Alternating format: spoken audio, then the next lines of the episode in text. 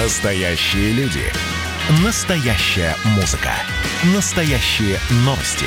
Радио «Комсомольская правда». Радио про настоящее.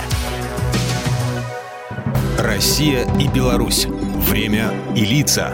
Здрасте, здесь Бунин, и сегодня я про главный праздник белорусской государственности – День независимости, который отмечается 3 июля.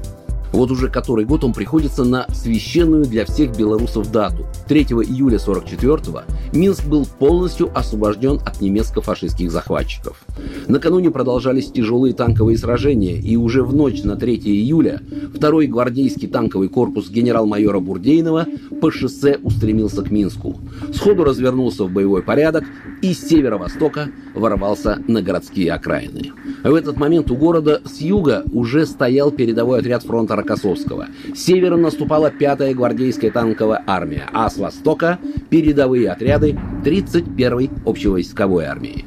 Немцам удалось за пару дней до этого эвакуировать более 20 тысяч раненых и тыловиков, но более 2 тысяч гитлеровцев продолжали ожесточенно отбиваться. Тесня противника, наши танковые части, поддержанные подошедшими войсками, отбивали у врага квартал за кварталом.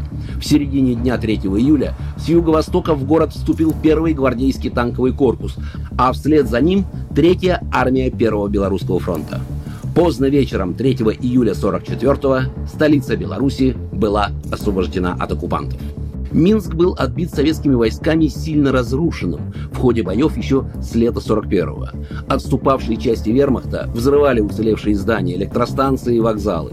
Весь июль продолжалась операция «Багратион». Немцев выбивали из Полоцка и Пинска, Молодечно и Барановичи.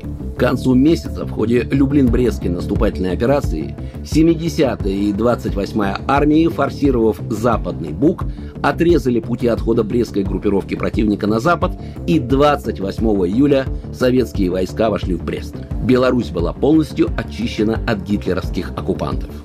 Свобода и независимость были завоеваны ценой немыслимых потерь.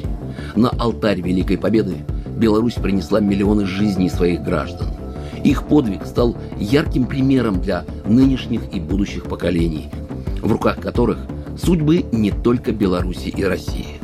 Именно поэтому 3 июля в Беларуси не только символ освобождения Минска.